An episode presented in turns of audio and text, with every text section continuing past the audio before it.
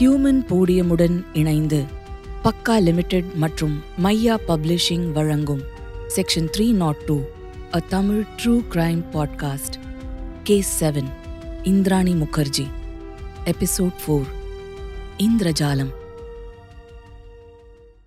Unbroken the untold story அப்படிங்கிற autobiography புக்ல இந்திராணி அவங்களோட ஆறரை வருஷ ஜெயில் வாழ்க்கைய பத்தி மட்டும் எழுதல. அதுல ஒரு பயங்கர ஷாக்கிங்கான விஷயத்தையும் சொல்லியிருக்காங்க.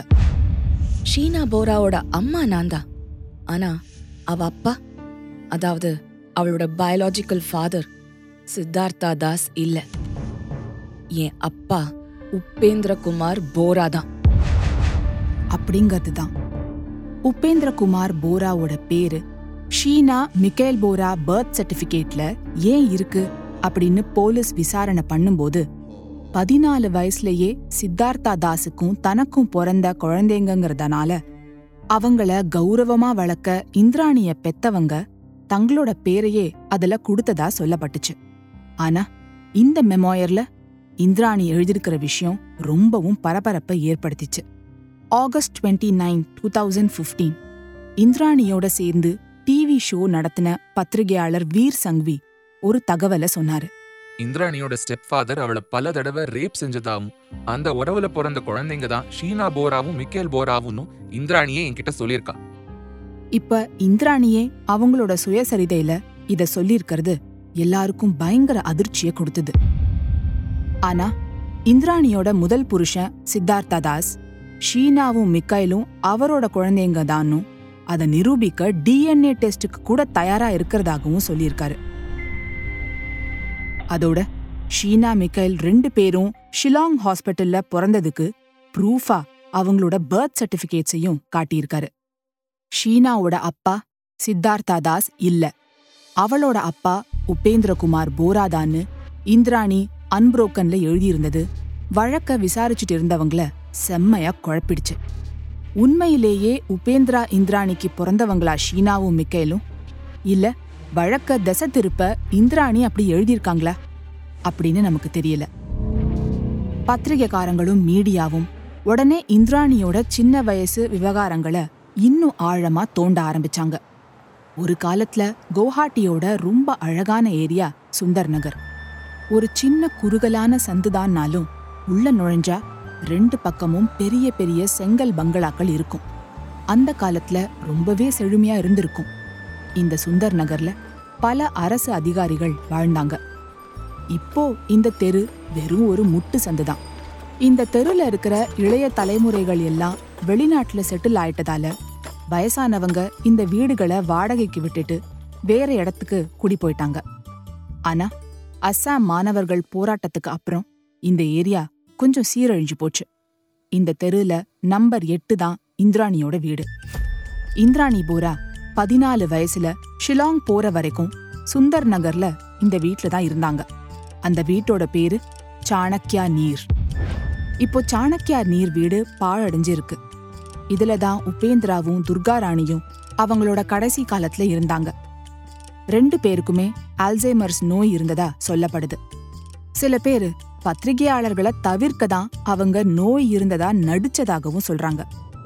ஷீனா காணாம போன வரைக்கும் உபேந்திரா போராவும் துர்காராணி போராவும் எல்லார்கிட்டயும் நல்லா தான் பேசிட்டு இருந்தாங்கன்னும் இந்திராணிய விட ஷீனா மேலதான் அதிக பாசம் காட்டினாங்கன்னும் இந்திராணியோட கசின் ஒருத்தங்க சொல்லியிருக்காங்க. அவ காணாம போனதுனால தான் ரெண்டு பேருக்கும் உடம்பு சரியில்லாம போயிடுச்சுன்னு சொல்லியிருக்காங்க. ஷீனா காணாம போனதுனால ஏற்பட்ட ஷாக்குனால சைக்கலாஜிக்கலா பாதிக்கப்பட்டாங்க. கை குழந்தையா இருந்ததுல இருந்து அவங்க ஷீனாவையும் மிக்கேலையும் வளர்த்திருக்காங்க. அதனாலதான் அவங்களுக்கு அல்சைமர்ஸ் வந்துருச்சுன்னு அவங்க சொன்னாங்க. உபேந்திரகுமார் போரா தன்னோட ஸ்டெப் ஃபாதர்னும் அவர்தான் இந்திராணிய கெடுத்து ரெண்டு குழந்தைங்களை கொடுத்ததாகவும் இந்திராணி அவங்க புக்கில் எழுதியிருக்கிறத பத்தி அந்த கசின் கிட்ட கேட்டதுக்கு உபேந்திரா சொந்த அப்பா இல்லைன்னு சொல்றது என்னவோ உண்மைதான். ஆனா அதுக்காக அவர் இந்திராணியையே சீரழிச்சார்னு சொல்றதெல்லாம் அபாண்டம். துர்கா ராணியோட முதல் புருஷன் உபேந்திராவோட சொந்த அண்ணன் தான் சின்ன வயசுலயே குடும்பம் வேணாம்னு சந்நியாசம் வாங்கிட்டு போயிட்டாரு. அவரோட அம்மா அதாவது போரியோட பாட்டி தான் துர்கா ராணிக்கு ஆதரவு இல்லாம போயிடக்கூடாதுன்னு அவங்களோட ரெண்டாவது பையனை துர்கா ராணிக்கு ரெண்டாவதா கல்யாணம் பண்ணி வச்சாங்க. அப்படி பார்த்தா உபேந்திரா இந்திராணியோட சொந்த சித்தப்பா தான். அவர் சொந்த அப்பா இல்லைன்னு மட்டும்தான் சொல்றா இந்திராணி. உபேந்திரா சொந்த சித்தப்பாங்கிற விஷயத்த கன்வீனியன்ட்டா மீடியாவுக்கு சொல்லாம மறைச்சிருக்கா. ஏன் அப்படி செய்யணும்? உபேந்திரகுமார் போரா அப்படிப்பட்டவர்லாம் இல்ல. படிக்கிறதுக்காக ஷிலாங்குக்கு போன போரி ரெண்டு குழந்தைங்களையும் அவ அம்மா கிட்ட வளர்க்க சொல்லி கொடுத்துட்டு போயிட்டா. சொசைட்டில குழந்தைங்க கௌரவத்தோட வளரணுங்கிற ஒரே எண்ணத்துல தான் உபேந்திரா அவரோட பேரை பர்த் சர்டிபிகேட்ல அப்பாங்கிற இடத்துல போடுறதுக்கு சம்மதிச்சாரு. சரி அவர்தான் இந்திராணிய கெடுத்தார்னு சொல்றது உண்மைன்னே வச்சுப்போம். அப்போ எப்படி இந்திராணி அவ பொண்ணு ஷீனாவை வளர்க்கற பொறுப்ப அவர்கிட்டயே கொடுப்பா? அவளை சீரழிச்சவரு அவ பொண்ணையும் சீரழிக்க மாட்டார்னு என்ன நிச்சயம்? ஒரு சின்ன பயம் கூடவா வந்திருக்காது? இந்திராணி சொன்ன இந்த விஷயம் எல்லாம் சுத்த பொய். வழக்க திசை திருப்ப அவ இஷ்டத்துக்கு எழுதியிருக்கா. இந்திராணிக்கு தன்னோட டீனேஜ்ல பிறந்த குழந்தைங்களான ஷீனா மிக்கேல் மேல கொஞ்சமும் பாசம் கிடையாது. சஞ்சீவ் கண்ணாவுக்கும் அவளுக்கும் பிறந்த விதிங்கிற பொண்ணு மேலதான் அவளுக்கு பாசம் உண்டு. சஞ்சீவோட விவாகரத்து ஆனப்போ அவ விதிய தன் கூடவே வச்சுக்கணுங்கிறதுக்காக பீட்டர் முகர்ஜிய கல்யாணம் பண்ணிக்கிட்ட அப்புறம் அந்த குழந்தையோட பேரை விதி முகர்ஜி அப்படின்னு மாத்திட்டா. அப்படின்னு சொன்னாங்க இந்திராணியோட கசின் போன எபிசோடோட முடிவுல இந்திராணிக்கும் பிரபல அரசியல் பிரமுகர்களுக்கும் இருந்த பிரச்சனைய பத்தியும் அன்புரோக்கன் புக்ல அவ எழுதியிருந்ததா சொன்னோம். அத பத்தி இப்போ கேக்கலாம் ரெண்டாயிரத்தி ஏழு எட்டு வாக்குல பீட்டர் முகர்ஜி ஸ்டார் நெட்வொர்க்கை விட்டு பீட்டரும் இந்திராணியும் ஐனெக்ஸ் மீடியாங்கிற தனியார் நிறுவனம் ஆரம்பிச்ச சமயம். நிறைய ஃபாரின் இன்வெஸ்ட்மெண்ட் ஃபண்ட்ஸ் தேவைப்பட்டது. கோடிக்கணக்குல பணம் புரட்ட சில விதிமுறைகள் இருக்கு. இத சரியா செய்யாம விட்டதுனால கவர்மெண்டோட பெனால்டி ரெகுலேஷன்ஸ்ல சிக்க இருந்தாங்க பீட்டரும் இந்திராணியும். அதை அவாய்ட் பண்ண என்ன பண்ணலான்னு உதவி கேட்டு அப்போதைய ஃபினான்ஸ் மினிஸ்டரை சந்திச்சாங்க. இது சம்பந்தமா தன்னோட புக்ல இந்திராணி என்ன சொல்லிருக்காங்கன்னா ஐனெக்ஸ் மீடியா ஊழல் வழக்குல நிறைய உண்மைகளை நான் வெளியிடக்கூடாதுன்னு எனக்கு ப்ரெஷர் வந்துகிட்டே இருக்கு. அதுக்கு காரணம் ரகசியத்துக்கு பேர் போன சென்ட்ரல் ஃபினான்ஸ் மினிஸ்டரும் அவரோட பையனும் சேர்ந்து இதுல சம்மந்தப்பட்டிருக்காங்க Singapore Mauritius Bermuda United Kingdom சுவிட்சர்லாண்ட்னு offshore payments மூலமா அந்த அமைச்சருக்கும் அவர் பையனுக்கும் அஞ்சு மில்லியன் டாலர் அதாவது கிட்டத்தட்ட முப்பத்தஞ்சரை கோடி லஞ்சமா பணம் கொடுத்தேன். ரெண்டாயிரத்தி ஆறுல ஃபினான்ஸ் மினிஸ்டரா இருந்தவரை அவரோட நார்த் பிளாக் ஆபீஸ்ல நானும் பீட்டர் முகர்ஜியும் சந்திச்சப்போ அவர் எங்களை அவரோட பையனை போய் பார்க்க சொன்னாரு. அவரோட பிசினஸ் அஃபேர்ஸ்ல எங்களை ஹெல்ப் பண்ண சொன்னாரு. நாங்க அந்த ஃபினான்ஸ் மினிஸ்டரோட பையனை டெல்லி ஹயாத் ஹோட்டல்ல சந்திச்சோம். அவர் எங்ககிட்ட ஒரு மில்லியன் டாலர் பணம் கேட்டாரு. இதுக்கான ஆதாரங்களை நான் சிபிஐ கிட்டையும் என்ஃபோர்ஸ்மெண்ட் டிபார்ட்மெண்ட் கிட்டையும் பிப்ரவரி செவன்டீன் டூ தௌசண்ட் எயிட்டீன்ல வாக்கு மூலமா கொடுத்திருக்கேன். இந்த வாக்கு மூலம் அந்த அமைச்சருக்கும் அவரோட பையனுக்கும் எதிராக பெரிய சாட்சியா மாறி அவங்கள அரெஸ்ட் பண்ணினாங்க. ராகேஷ் மரியான ஒருத்தர் தான் இந்த டீமுக்கு ஹெட் எங்க இதெல்லாம் நான் வெளியே சொல்லிட போறேனோன்னு அவசர அவசரமா என்னையும் அரெஸ்ட் பண்ணிட்டாங்க. இன்னொரு பக்கம் இதையெல்லாம் வெளியில சொல்லக்கூடாதுன்னு எனக்கு ப்ரெஷர் என்கிட்ட இந்த கேஸ் சம்பந்தமா எல்லா ஆதாரங்களும் டாக்குமெண்ட்ஸும் இருக்கு. இவங்க மட்டும் இல்லை இந்த வழக்குல இன்னும் நிறைய அரசியல் புள்ளிகள் சம்மந்தப்பட்டிருக்காங்க இந்த அரசியல் விளையாட்டுல மாட்டின பலியாடு தான் நான். சரியான நேரம் வரும்போது எல்லாத்தையும் நான் சொல்லத்தான் போறேன். அப்படின்னும் இந்திராணி அவங்க மெமோயர்ல எழுதியிருக்காங்க. ஆனா இந்த மிரட்டலுக்கு கொஞ்சமும் பயப்படல ஃபினான்ஸ் மினிஸ்டரும் அவரோட பையனும். இந்திராணின்னு ஒரு பொண்ணு தன்னை சந்திக்கவே இல்லைன்னு அப்பாயின்மெண்ட்ஸ் லாகில் அவங்க பேரே இல்லைன்னு சொல்லிட்டாங்க. இந்த லஞ்ச ஊழல் வழக்குல இந்திராணி அப்ரூவரா மாறி இருக்கிறது கூட ஷீனா கொலை வழக்குல தண்டனைய குறைக்க இந்திராணி நடத்துற நாடகம்னு சில பேர் சொல்றாங்க. ஆனா இந்திராணியும் தான் தான் பலியாடுன்னு அடிச்சு சொல்றாங்க. இதெல்லாம் கேட்கும்போது இருக்கிற குழப்பம் பத்தாதுன்னு புது குழப்பங்கள் இந்த வழக்குல வந்து சேருது. உங்க வாழ்க்கை ரிப்பேர் பண்ண முடியாத அளவுக்கு டேமேஜ் ஆகியிருந்தா உங்களுக்காக நான் இருக்கேன். அப்படின்னு தைரியம் கொடுக்கறாங்க இந்திராணி. அவங்க புக்குல நானும் ஷீனாவும் பார்க்க ஒரே மாதிரி இருப்போம். ரெண்டு பேருக்கும் டேஸ்ட் ஃபேஷன் சென்ஸ் எல்லாம் ஒரே மாதிரி தான் இருக்கும். எங்களுக்குள்ள அம்மா பொண்ணு உறவு என்னைக்குமே இருந்ததில்ல. ஷீனாவோட பதினஞ்சாவது வயசுல தான் நான் அவளை பத்தி நல்லா தெரிஞ்சுக்கிட்டேன். ரெண்டு பேரும் ஃப்ரெண்ட்ஸ் மாதிரி தான் பழகுவோம். அவ என்னைக்குமே என்ன ஒரு அம்மாவா பார்த்ததில்ல. என்னோட அம்மா துர்கா ராணி தான் அவளுக்கும் அம்மான்னு சொல்லுவா. என்னோட அப்பா உப்பேந்திர குமார தான் அவளும் அப்பான்னு கூப்பிடுவா. என்ன கிட்டத்தட்ட ஒரு அக்காவா தான் நினைச்சா. நாங்க ரெண்டு பேரும் ஷாப்பிங் போனா கூட எல்லாரும் எங்கள அக்கா தங்கன்னு தான் நினைச்சுப்பாங்க. நாங்க பழக பழக எங்களுக்குள்ள பாண்டிங் ஸ்ட்ராங் ஆயிட்டே போச்சு. என்னோட ட்ரெஸ் அவ போட்டுக்கிறதும் அவளோட ஆக்சசரிஸ நான் போட்டுக்கிறதும் எங்களுக்குள்ள ஒரு நல்ல ரிலேஷன்ஷிப் இருந்துச்சு. சாப்பாட்டு விஷயத்துல கூட எங்க டேஸ்ட் ஒரே மாதிரி தான் இருக்கும். நாங்க ஹோட்டலுக்கு சாப்பிட போனா கூட நான் என்ன சாப்பிடணும்னு நினைச்சேனோ அதையே அவ ஆர்டர் பண்ணுவா. ஆனா ஷீனாவோட இருபத்தோராவது வயசுல நான் ஒரு பொறுப்புள்ள அம்மாவா மாற ஆரம்பிச்சதுனால தான் எங்களுக்குள்ள பிரச்சனை வர ஆரம்பிச்சுச்சு. நான் கண்டிப்பா காட்ட ஆரம்பிச்சதால அவளுக்கு நான் வேண்டாதவளா மாற ஆரம்பிச்சேன். அப்படின்னு ஹார்பர் காலன்ஸ் இந்தியா வெளியிட்ட தன்னோட சுயசரிதையில இந்திராணி சொல்லியிருக்காங்க. ராகுல் முகர்ஜியோட ஷீனாவுக்கு இருந்த அஃபேருக்கு அப்புறம்தான் நிலைமை மாறி இருக்குன்னு நாம இங்க புரிஞ்சுக்க முடியுது. இருபத்தோரு வயசு பொண்ணோட அம்மாவா இருக்கிறது அவ்வளோ சுலபம் இல்ல. ரொம்ப கஷ்டம். எனக்கும் ஷீனாவுக்கும் நடுவுல எவ்வளோ பிரச்சனை இருந்தாலும் நான் எப்பவும் அவகிட்ட கோவப்பட்டதே கிடையாது. என்ன பொறுத்த வரைக்கும் அவ ஒரு குழந்தை மாதிரி. அந்த குழந்தைக்கு நல்லது கெட்டது தெரியாதுன்னு தான் எனக்கு தோணுச்சு. அதே நேரத்துல ஒரு அடல்ட்டுக்கு கொடுக்க வேண்டிய மரியாதைய நான் ஷீனாவுக்கு கொடுத்துக்கிட்டு தான் இருந்தேன். நான் கண்டிப்பா காட்டினாலும் அவளை முழுசா நம்பினேன். ஷீனாவோட நான் எந்த பாயிண்ட்லயும் கான்டாக்டை கட் பண்ணல. அவ தான் ஸ்பேஸ் வேணும் ஃப்ரீடம் வேணும்னு என்னோட கான்டாக்டை கட் பண்ணா. அதையும் நான் அக்செப்ட் பண்ணிக்கிட்டேன். அவளை தொந்தரவு பண்ணாமத்தான் இருந்தேன். ஆனா எங்களுக்குள்ள இருந்த டிஃபரன்ஸ் ஆஃப் ஒப்பீனியனை சரி பண்ணிக்கணும்னு நான் அவகிட்ட சொல்லிக்கிட்டே இருந்தேன். உனக்கா எப்போ இத பத்தி பேசலாம்னு தோணுதோ சொல்லு. அது வரைக்கும் இத பத்தி பேசி நான் உன்னை தொந்தரவு பண்ண மாட்டேன்னு சீனா கிட்ட நான் சொல்லியிருந்தேன். ஆனா என்னோட கான்டாக்ட ஃபுல்லா கட் பண்ணணும்னு நினைச்சா ஷீனா. அவளோட அந்த டெசிஷனையும் நான் மதிச்சு நான் அவ வழிக்கு போகவே இல்லை. Twenty fifteen August twenty fifth திடீர்னு என் பொண்ணு ஷீனாவை நான் கொலை செஞ்சுட்டதா? போலீஸ் வந்து என்ன அரெஸ்ட் பண்றாங்க? இதெல்லாம் பெயில்ல வெளியே வந்ததுக்கு அப்புறம் இந்திராணி சொன்ன விஷயங்கள். இந்த இடத்துல நாம கவனிக்க வேண்டிய சில க்ளூஸ் இருக்கு. ரெண்டாயிரத்தி பன்னெண்டுல ஷீனாவோட ஆஃபீஸ்க்கு ரெசிக்னேஷன் லெட்டர் போயிருக்கு. அந்த லெட்டர் அனுப்புனது இந்திராணி தான்னு ப்ரூஃபும் இருக்கு. இந்திராணியோட பர்சனல் செக்ரட்டரி காஜல் சர்மா ஷீனாவோட சிக்னேச்சரை ரெசிக்னேஷன் லெட்டர்ல அவங்க தான் ஃபோர்ஜ் பண்ணதா வாக்குமூலம் கொடுத்துருக்காங்க. இந்திராணி தான் அதை செய்ய சொன்னதாகவும் சொல்லியிருந்தாங்க.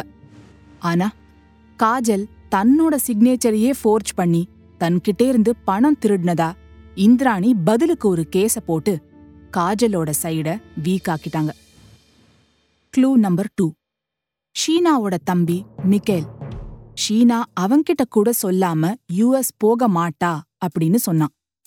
டூ தௌசண்ட் தேர்ட்டீன்ல உபேந்திராவுக்கும் துர்கா ராணிக்கும் உடம்பு சரியில்லாம இருந்தப்போ அவங்கள அஸ்ஸாமுக்கு பார்க்க வந்தாங்க இந்திராணி. அப்போ ஷீனாவை பத்தி கேட்டதுக்கு அது ஒரு பெரிய சண்டையா மாறிடுச்சுன்னு சொல்லியிருக்கான். அந்த சண்டைக்கு அப்புறம் இந்திராணி பண உதவி பண்றத நிறுத்திட்டதாகவும் உபேந்திராவையும் துர்கா ராணியையும் பார்க்க வர்றதையே அவாய்ட் பண்ணிட்டதாகவும் மிக்கேல் சொல்லியிருக்கான். இன்னொரு பக்கம் ஷீனா இன்னும் உயிரோட தான் இருக்கான்னு கவுஹாட்டி ஏர்போர்ட்ல இந்திராணியோட ஃப்ரெண்ட் சவீனா அவளை பார்த்ததாகவும் சவீனா ஒரு அட்வொகேட் அப்படிங்கறதுனால உடனடியா அந்த சிசிடிவி ஃபுட்டேஜ ஏர்போர்ட் அத்தாரிட்டிஸ் கிட்ட இருந்து வாங்கணும்னு சாமர்த்தியமா யோசிச்சு வாங்கினாங்க. இது சம்பந்தமா ஒரு அஃபிடவிட்டும் ஃபைல் பண்ணாங்க இந்திராணி. யார கொலை பண்ணதா குற்றம் சாட்டப்பட்டு போலீஸ் அரெஸ்ட் பண்ணி ஜெயில்ல இந்திராணி இருந்தாங்களோ அந்த ஷீனா சேஃபா ஃப்ரீயா வெளியில நடமாடிட்டு இருக்கா ஆனா இந்திராணி அரெஸ்ட் ஆனது தெரிஞ்சு ஏன் ஷீனா வந்து அவளை காப்பாத்தல அப்படிங்கறது ஒரு புரியாத புதிராகவே இருக்கு. யாரோ ஷீனாவுக்கு பிரஷர் கொடுத்து அவளை ஆட்டி வைக்கிறாங்கன்னு இந்திராணி சொல்லியிருக்காங்க.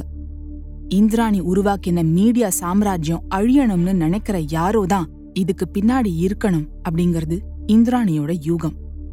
சிசிடிவி ஃபுட்டேஜ் அஃபிடவிட் விஷயத்துக்கு முன்னாடியே ஷீனா போரா உயிரோட தான் இருக்கான்னு இன்னொரு ட்ரஸ்டட் சோர்ஸ்ல இருந்தும் அவளுக்கு நியூஸ் வந்திருக்கு. பைக்குலா சிறையில இருந்தப்போ ஒரு பெண்ணோட உறவுக்காரங்க தான் அந்த தகவலை சொன்னாங்க. அவங்க ஒரு அரசு பெண் அதிகாரி. அவங்க காஷ்மீர் போயிருந்தப்போ அங்க ஷீனா போராவை பார்த்திருக்காங்க இது தெரிஞ்சதும் உடனே இந்திராணி அவளோட லாயர் சனா கான் கிட்ட சொல்லி இத சிபிஐ மூலமா விசாரிக்க சொல்லியிருக்கா. ஆனா அப்போ யாருமே இத சீரியஸா எடுத்துக்கல. சவீனா ஷீனாவை பார்த்த அப்புறம்தான் எப்படியாவது ஷீனா போராவை தேடி கண்டுபிடிக்கணும்னு இந்த கேஸ்ல ஒரு டேர்னிங் பாயிண்ட் வந்தது. இந்திராணி கைது செய்யப்பட்டு அவ மேல குற்றப்பத்திரிகை தாக்கல் செய்யப்பட்ட உடனேயே சுத்தி இருந்தவங்களோட மனசுல புதஞ்சிருந்த வன்மம் வஞ்சம் விரோதம் எல்லாம் ஒண்ணு ஒன்னா வெளியில வர ஆரம்பிச்சுது. இன்னும் சொல்ல போனா இந்திராணி மேல இத்தனை பேருக்கு விரோதம் இருக்கும்னு அதுவரைக்கும் இந்திராணியே நினைச்சு கூட பார்த்ததில்லையாம். அவ மீடியா சாம்ராஜ்யத்தை அழிக்கணும்னு பல பேர் கங்கணம் கட்டிட்டு சுத்துறாங்கன்னு அப்பதான் புரிஞ்சுக்கிட்டதா சொல்லியிருக்கா இந்திராணி. அவளை பத்தி ஒண்ணுமே தெரியாதவங்க கூட அவளோட வாழ்க்கைய அலசி ஆராய்ஞ்சு அவளை பத்தி அவங்க அவங்களோட பர்ஸ்பெக்டிவ்ஸ இஷ்டத்துக்கு சோஷியல் மீடியாவில் ஷேர் பண்ணிட்டு இருந்தாங்கன்னும் இதெல்லாம் அவளை இன்னும் மனசளவுல உறுதியாக்கிடுச்சுன்னும் இந்திராணி அவங்க மெமோயர்ல எழுதியிருக்காங்க. இந்த மாதிரி எழுத உண்மையிலேயே பயங்கர தைரியம் வேணும். ஒரு பக்கம் ஒரு கொலை வழக்குல மாட்டி அதுவும் பெத்த பொண்ணையே கொன்னதா குற்றம் சாட்டப்பட்டு அத இல்லன்னு மறுத்து உறுதியா இருந்து அத நிரூபிக்கிறதுக்கு போராடி தாம் பக்கத்து நியாயத்தை நிலநிறுத்திக்க தனி துணிச்சல். இன்னொரு பக்கம் ஊழல் லஞ்சம்னு குற்றம் சாட்டப்பட்டிருக்கிற அரசியல் வட்டார பெரும்புள்ளிகளை சமாளிக்கிற திறமை. இது ரெண்டுமே இந்திராணிக்கு நிறையவே இருக்கு. சரி பல தரப்பு வாதங்களை கேட்டாச்சு. உண்மையிலேயே ஷீனா போரா செத்து போயிட்டாளா? இல்ல உயிரோட இருந்து அம்மாவை பழி வாங்க தலைமறைவா இருக்காளா? அப்போ ஷியாம் வரும் சஞ்சீவ் கண்ணாவும் எரிச்ச அந்த உடம்பு யாரோடது? இந்த மாதிரி உங்க மனசுல இருக்கிற கேள்விங்க எனக்கு கேக்குது. சீனா போராவை மூணு பேரும் சேர்ந்து கொன்னதா இந்திராணியோட டிரைவர் ஷியாம்வர் சாட்சி சொல்லியிருக்கான். சஞ்சீவ் கண்ணாவும் தன்னோட குற்றத்தை ஒத்துக்கிட்டான். ஷீனாவோட தம்பி மிக்கேலும் அக்கா ஷீனா போரா இந்திராணியால கொல்லப்பட்டதா வாக்குமூலம் கொடுத்திருக்கான். பீட்ரோட ரெண்டாவது பையன் ராகுல் முகர்ஜி ஷீனா போராவோட ஃபியான்சே இந்த கேஸோட பிரைம் விட்னஸ் அவனும் இந்திராணி மேல தான் சந்தேகம்னு உறுதியா சொல்லியிருக்கான். ஷீனாவோட அப்பா சித்தார்த்தா தாஸ் ஷீனா கொல்லப்பட்டா? அப்படின்னு உறுதியா நம்புறாரு. அதுக்காக இந்திராணிக்கு தூக்கு தண்டனை கொடுக்கணும்னு வேற சொல்லிட்டு இருக்காரு. இப்படி எல்லாருமே இந்திராணிக்கு எதிரா சொல்லி இருக்க இந்திராணி மட்டும் ஷீனா உயிரோட இருக்கிறது உறுதின்னு அன்புரோக்கன்ல எழுதியிருக்கா.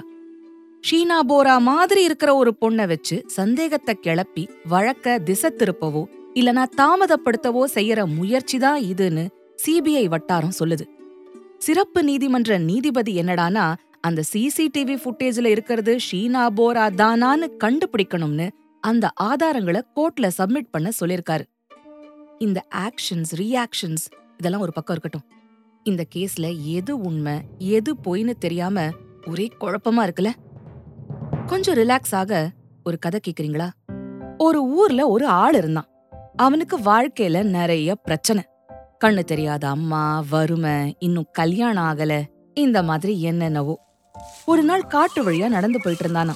அப்போ அந்த வழியா வந்த கரெக்டா சொன்னீங்க. ஒரு தேவதை அவனை சோதிச்சு பார்க்கலாம்னு நினைச்சு ஒரு பிச்சைக்காரி வேஷத்துல வந்து அவன்கிட்ட பசின்னு சொன்னானாம் உடனே அவன் அவன் கையில இருந்த சாப்பாடை எடுத்து அவ கையில கொடுத்தானான் இத பார்த்து சந்தோஷப்பட்ட அந்த தேவதை அவனுக்கு ஒரு வரம் கொடுக்கறதாவும் அத அடுத்த நாள் காலையில அவன் கேட்டா போதும்னு சொல்லிட்டு போயிடுச்சான். வீட்டுக்கு வந்தவன் ஒரே பரபரப்பா இருந்தான். அவன் அம்மா கிட்ட நடந்தத சொன்னான். இத கேட்ட அவன் அம்மா அவன் காதுல என்ன வரம் கேட்கணும்னு சொன்னாங்க. அத கேட்டதும் அவன் அப்படியே அசந்து போயிட்டான். அடுத்த நாள் தேவதைக்காக காட்டுக்கு போய் காத்துட்டு இருந்தான். தேவதையும் வந்துச்சு. என்ன வரம் வேணும்னு தேவதை கேட்டது தான் தாமதம். உடனே அவன் என் குழந்தை தங்க ஊஞ்சல்ல உட்கார அழகான என் பொண்டாட்டி வெள்ளி கிணத்துல அதுக்கு சாப்பாடு ஊட்டுறத எங்க அம்மா கண் குளிர பார்க்கணும் அப்படின்னு சொன்னானா. இந்த மாதிரி கிடைச்ச ஒரே வரத்துல எல்லாத்தையும் அனுபவிக்கணும்னு நினைக்கிற ஒரு புத்திசாலி தான் இந்திராணி. ரொம்ப சாமர்த்தியமா அவளுக்கு கிடைச்சதா அவ நினைச்ச ஒரே வரமான பீட்டர் முகர்ஜியோட சேர்ந்து ஆடம்பரமும் செல்வாக்கும் மதிப்பும் நிறைஞ்ச வாழ்க்கையை உருவாக்குன. அதுக்கு ஷீனா ரூபத்துல ஒரு ஆபத்து வர மாதிரி இருக்குன்னு தெரிஞ்சதும் மாரல்ஸ் வேல்யூஸ் ஃபேமிலி மேரேஜ் குழந்த குட்டி பந்தம் பாசம் எல்லாத்தையும் தூக்கி போட்டுட்டு பணம் தான் பிரதானம்னு போரியா இருந்தப்போ கத்துக்கிட்ட விஷயத்தை தான் இந்திராணியா ஆனப்புறமும் உறுதியா பிடிச்சுக்கிட்டாளோ என்னவோ. அதனாலதான் பல பேரை மேனிப்புலேட் பண்ணி ஆசைக்கு ஒண்ணு வசதிக்கு ஒண்ணுன்னு அவ வாழ்க்கையில ஒவ்வொரு ஸ்டேஜ்லயும் ஆளை மாத்திக்கிட்டே வந்தா. தனக்கு என்ன தேவைங்கறத சின்ன வயசுலயே புரிஞ்சுக்கிட்டு அதுக்கான மேப்ப அழகா வரைஞ்சு அதுல டிராவல் பண்ணிக்கிட்டே வந்தா இந்திராணி. அப்படி வரும்போது அவ வழியில எதிர்பாராத தடையா ஷீனா வந்தா. இந்திராணி அவளோட டார்கெட்ல உறுதியா இருந்தாளே தவிர அவளா யார் வம்புக்கும் போகல. ஆனா அதே சமயம் அவ வழியில குறுக்க வந்த யாரையும் அவ பொறுத்துக்கிறதாவும் இல்ல. அது பெத்த பொண்ணாவே இருந்தாலும் சரி. நம்ம ஸ்கூல் டேஸ்ல மேக்ஸ்ல நம்பர் லைன் படிச்சிருப்போம். வாழ்க்கைங்கிற நம்பர் லைன்ல எல்லாரும் ஜீரோ பாயிண்ட்ல தான் ஸ்டார்ட் பண்ணுவோம். சிலர் பாசிட்டிவ் லைன்ல மூவ் பண்ணுவோம் சிலர் நெகட்டிவ் லைன்ல முடிவு எதுவா இருந்தா என்ன? போற பாதை இதுதான்னு முடிவு பண்றவங்க இருக்காங்களே. அவங்கள யாரும் தடுத்து நிறுத்த முடியாது. ஏன்னும் நம்மளால புரிஞ்சுக்க முடியாது. அந்த ரகம்தான் இந்திராணி. இப்படி யாராலையும் புரிஞ்சுக்க முடியாம பெத்த பொண்ணையே பணத்துக்காகவும் அந்தஸ்துக்காகவும் கொன்னதா குற்றம் சாட்டப்பட்டு அதுக்காக ஜெயிலுக்கும் போயிட்டு வந்த ஒரு அம்மாவுக்காக ஏங்கிக்கிட்டு இருக்கிற ஒரு பொண்ணு இருக்கான்னு சொன்னா நம்ப முடியுதா? ஆமா. சஞ்சீவ் கண்ணாவுக்கும் இந்திராணிக்கும் பிறந்த விதி தான் அந்த பொண்ணு. விதி முகர்ஜி. நம்ம யார் வீட்டு விசேஷத்துக்காவது போனோம்னா வந்தவங்கள வரவேற்கிறதுக்கு முன்னாடி வராதவங்கள பத்தி நம்ம கிட்ட விசாரிப்பாங்க. கவனிச்சிருக்கீங்களா? அந்த மாதிரி செத்து போனதா சொல்லப்பட்ட ஷீனாவை பத்தி ஊரே பேசிட்டு இருந்தப்போ உயிரோட இருந்த விதியோட நிலைமை என்னாச்சுன்னு மீடியா ரொம்ப லேட்டா தான் கேள்வி கேட்க ஆரம்பிச்சுது. மிக்கேல் போரா அனுபவிச்ச அதே மீடியா பிரஷரை விதியும் அனுபவிச்சா. மிக்கேலுக்கு தாத்தா பாட்டி இருந்தாங்க. ஆனா விதிக்கு யார் ஆதரவும் இல்ல. இந்த நிலையில தான் எப்பவுமே வெளிச்சத்துல நடக்கிற விஷயங்கள் கண்ணுக்கு தெரியற விஷயங்கள் பத்தி நம்ம நிறைய பேசுவோம் விமர்சனம் பண்ணுவோம். அப்படிதான் போலீஸ் மீடியா மக்கள் இந்த வழக்குல சம்பந்தப்பட்ட சாட்சிகள்னு எல்லாரும் இந்திராணி பத்தியும் ஷீனாவை பத்தியும் ஆளுக்கு ஒண்ணு அவங்கவங்களுக்கு தோணினதெல்லாம் சொல்லிட்டு இருந்தாங்க. இந்த பரபரப்புக்கு எல்லாம் பின்னாடி அமைதியா இருட்டுல இருக்கிற ஒரு பொண்ணு ஸ்கூல் படிக்கிற ஒரு பொண்ணு. அதுவும் அம்மா அப்பாவோட தன்னோட பதினெட்டாவது பிறந்த நாளை கொண்டாட ஆவலா காத்துட்டு இருந்தப்போ அவ கண்ணு முன்னாடியே மர்டர் கேஸ்ல அம்மாவும் கான்ஸ்பிரசி கேஸ்ல அப்பாவும் அரெஸ்ட் ஆகிறத பாக்குறா. நல்லா வேர் விட்டு வளர்ந்த மரத்தை அறுத்து வீசின மாதிரி ஆயிடுச்சு அவ வாழ்க்கை. ஸ்ட்ரெஸ் டிப்ரெஷன் இதுக்கெல்லாம் முழுசா அர்த்தம் கூட புரியாத ஒரு டீனேஜரா தனியா தவிச்சா. இந்திராணியோட பொண்ணா இருந்தாலும் அவளுக்கு ரொம்ப பிடிச்சது அவ அப்பாவதான்னு சொல்றா. அப்பான்னு அவ சொன்னது சஞ்சீவ் கண்ணாவ இல்ல பீட்டர் முகர்ஜி. ஒரு சொந்த பொண்ணு மாதிரி எந்த குறையும் இல்லாம அவளை பீட்டர் வளர்த்ததா சொல்றா. அம்மாக்களுக்கே உண்டான கண்டிப்பு குணமும் அம்மா பொண்ணு சண்டைகளும் தான் விதிக்கும் இந்திராணிக்கும் இருந்தது. அதனால அம்மா மேல பெரிய பிடிப்பு இல்லைன்னு சொல்றா. எப்படி இருந்தாலும் ஆறு வருஷமா அம்மா அப்பா உயிரோட இருந்தாலும் அனாத மாதிரி தான் வாழ்ந்திருக்கா. செல்லம்மா பணக்காரியா எல்லா வசதியோட இருந்தவ வாழ்க்கைய இந்திராணி பீட்டரோட அரெஸ்ட் அப்படியே புரட்டி போட்டுருச்சு. யார் சொல்றது உண்மை? யார் சொல்றது பொய்? என்ன ஏதுன்னு புரியாம தனியா தவிச்சு குழம்பி எக்ஸ்ட்ரீம் டிப்ரெஷனுக்கு போய் ரொம்ப கஷ்டப்பட்டா. அம்மா மேல கோவப்பட்டு கத்தி கதறி ஓஞ்சு போய் அமைதியானா. அதுலேந்து மீண்டு வந்து தனக்கான வாழ்க்கைய அவளே புரிஞ்சுக்கிட்டு வாழ ஆரம்பிச்சா. இந்த வழக்குல எந்த விதத்திலையும் சம்பந்தப்படாம நிறைய கஷ்டத்துக்கு ஆளாகி எந்த உதவியும் கிடைக்காம நிராதரவா இருந்திருக்கா. இத்தனை கசப்புகளையும் தாண்டி வந்த அவளை பேட்டி எடுத்தப்போ அவ சொன்னது இதுதான். இந்த வழக்க பொறுத்த வரைக்கும் எது உண்மை எது பொய்ன்னு எனக்கு எதுவுமே தெரியாது. என் அம்மா அப்பா அரெஸ்ட் ஆனப்போ என்னால எதையுமே புரிஞ்சுக்க முடியல. ரொம்ப கஷ்டப்பட்டேன். டிப்ரெஷன்ல போய் என்னடா வாழ்க்கைன்னு தலைய பிச்சுக்கிட்டேன். பணத்துக்கு அடுத்தவங்களை எதிர்பார்த்தப்போ கூட கஷ்டமா இல்ல. ஆனா ஆள் ஆளுக்கு என்ன பத்தி என் அம்மாவை பத்தி அப்பாவை பத்தி ஷீனா அக்காவை பத்தின்னு இஷ்டத்துக்கு விமர்சனம் பண்ணப்போ சுத்தமா உடஞ்சு போயிட்டேன். ஏன் யாருக்குமே நானும் இந்திராணிக்கு ஒரு பொண்ணுன்னு தோண கூட இல்லைன்னு நினைச்சேன். கொஞ்சம் கொஞ்சமா என் மனசை நானே சரி பண்ணிக்க ஆரம்பிச்சேன். என் வாழ்க்கையை எல்லார்கிட்டேருந்தும் பிரிச்சு பார்க்க ஆரம்பிச்சேன். இந்த வழக்குல எந்த விஷயத்தையும் ஆழமா புரிஞ்சுக்காம நானா யாரையும் சந்தேகப்படக்கூடாதுன்னு முடிவு பண்ணேன். அதனால இதுதான் நடந்திருக்குங்கிற யூகங்களை தள்ளி வச்சுட்டு என்னை சுத்தி இருக்கிறவங்கள பார்க்க ஆரம்பிச்சேன். யூகங்களும் அது ஆதாரமா வச்சு செய்யப்பட்ட விமர்சனங்களும் தான் இந்த கேஸ் இதுல எதுவுமே இன்னும் ப்ரூவ் ஆகல. அப்படி இருக்கும்போது நானா யாரையும் வெறுக்க கூடாதுன்னு தோணுச்சு. ஆறரை வருஷமா என் அம்மா ஜெயில்ல இருந்தப்போ அவங்க கிட்ட நான் ஷேர் பண்ணிக்கணும்னு நினைச்சதெல்லாம் ஒரு புக்கா எழுதி பப்ளிஷ் பண்ணேன். டெவில்ஸ் டாட்டர்னு அந்த புக்குக்கு பேர் வச்சேன். இந்த வழக்குக்கும் நான் எழுதின இந்த புக்குக்கும் எந்த சம்பந்தமும் இல்ல. தனியா நிராதரவா விடப்பட்ட என்னோட பயணம் தான் இந்த புக் இத்தனை வருஷங்களா நான் அனுபவிச்சத வச்சு நான் கத்துக்கிட்ட லைஃப் லெசன் ஒண்ணுதான். Empathy empathy seeks to understand while compassion seeks to forgive and move on நம்ம லைஃப்ல கண்ணை மூடிக்கிட்டு நாம நம்புறது நம்ம அம்மா அப்பாவை தான். ஆனா அன்பார்ச்சுனேட்லி ஏன் வாழ்க்கையில அதுவும் ஒரு முக்கியமான கட்டத்துல இல்லாம போயிடுச்சு. ரெண்டு பேரும் அரெஸ்ட் ஆயிட்டாங்க. அதுவும் என்னோட அக்காவை கொலை செஞ்ச வழக்குல. இதனால எனக்கு வாழ்க்கையில நிறைய ட்ரஸ்ட் இஷ்யூஸ் இருக்கும்னு நிறைய பேர் சொல்றாங்க. ஆனா நான் அப்படி நினைக்கல. இந்த ஒட்டுமொத்த அனுபவமும் எனக்கு பாசிட்டிவிட்டியை தான் சொல்லி கொடுத்திருக்கு. ஒரு கட்டத்துல நான் தனியா விடப்பட்டேனாலும் எனக்கு ஆதரவாவும் ஆறுதலாவும் என்ன சுத்தி சில பேர் இருந்தாங்க. அவங்க இல்லாம என்னால இன்னைக்கு இப்படி பேசிட்டு இருந்திருக்க முடியாது. சில பேர் செஞ்ச தவறான விமர்சனங்களை கூட நான் ஒரு பாடமா தான் எடுத்துக்கிட்டேன். எல்லாருக்குள்ளயும் அவங்கள நம்ம புரிஞ்சுக்கிறதுக்கு ஏதாச்சும் ஒரு விஷயம் இருக்கும். அத மனசுல வச்சுக்கிட்டு நம்ம அவங்க கிட்ட பழகணும். இது தப்பு இது சரின்னு முடிவெடுக்கிறது நம்ம கையில இல்ல. ஆனா ஒருத்தரை புரிஞ்சுக்க முயற்சி எடுக்கிறது நம்ம கடமை. அத மனசார செய்யறது மூலமா எந்த உண்மையையும் பொய்யையும் வெளியில கொண்டு வர முடியும்னு நான் நம்புறேன். ஒரு குழந்தையா எங்க அம்மா அனுபவிச்ச கஷ்டங்கள் தான் அவங்கள இன்னைக்கு இங்க கொண்டு வந்து நிறுத்திருக்கு இந்த வழக்கு சம்பந்தப்பட்ட உண்மைகள் எங்க அம்மா மனசுக்குள்ள இருக்கு. அது கசப்பான உண்மையா கூட இருக்கலாம். ஆனா அது என்னன்னு நான் தெரிஞ்சுக்கணும்னா அவங்கள நான் முதல்ல புரிஞ்சுக்கணும். என்னதான் இருந்தாலும் அவங்க என்ன பெத்த அம்மா. கேஸ் இன்னும் நடந்துகிட்டு இருக்கிறதுனாலையும் நானும் ஒரு சாட்சிங்கிறதுனாலையும் நான் அவங்க கூட பேசக்கூடாது.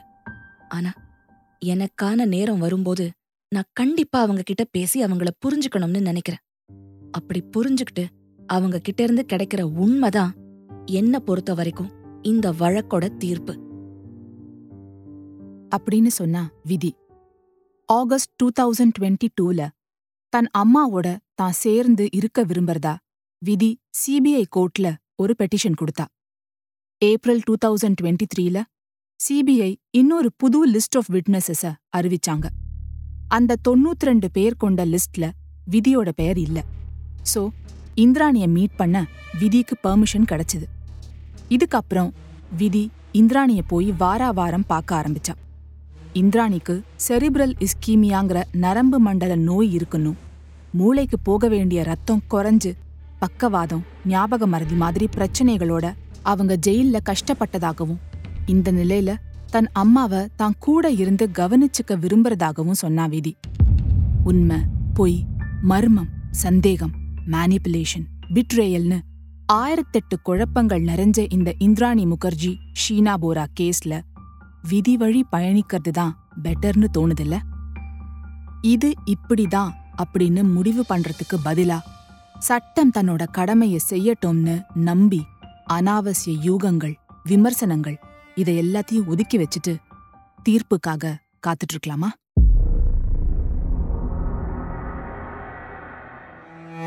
This episode was brought to you by Pakka Limited. We all love food, don't we? Pakka Limited, a 42 year old company, strives to build better regenerative packaging for food at scale while working in a circular economy. Keeping your food safe is Pakka's Dharma. And Maya Publishing. Turn your literary dreams into reality with Maya Publishing, where your story finds its voice and comes to life in print. Script by Kalachakram Narasimha. Narrated by Deepika Arun and Dharanya. Sound design, recording, mixing, and mastering by Baba Prasad, assisted by Surya Prakash at Digi Sound Studio, Chennai. Music by Dakshin. Direction team Bhavya Kirtivasan and Srinitya Sundar. Executive producer Deepika Arun. Produced by Human Podium. This podcast is based on true stories and real life events. While we strive for accuracy and authenticity, certain aspects such as dialogue, pacing, and narrative sequence may have been enhanced or reconstructed for dramatic and entertainment purposes. Our intention is to provide a compelling and engaging listening experience while staying true to the essence of the stories being told. Keep in mind that some details may have been altered or condensed for storytelling reasons. Listeners are advised to use their discretion. We may refer to specific individuals or groups by their names in order to share stories, insights, or historical accounts. These references are intended to provide context and understanding and are based on publicly available information. We want to emphasize that these references are made solely for the purpose of providing accurate information and fostering a deeper understanding of our culture and society. We strive to approach these discussions with sensitivity and a commitment to treat all individuals and their stories with respect and sensitivity.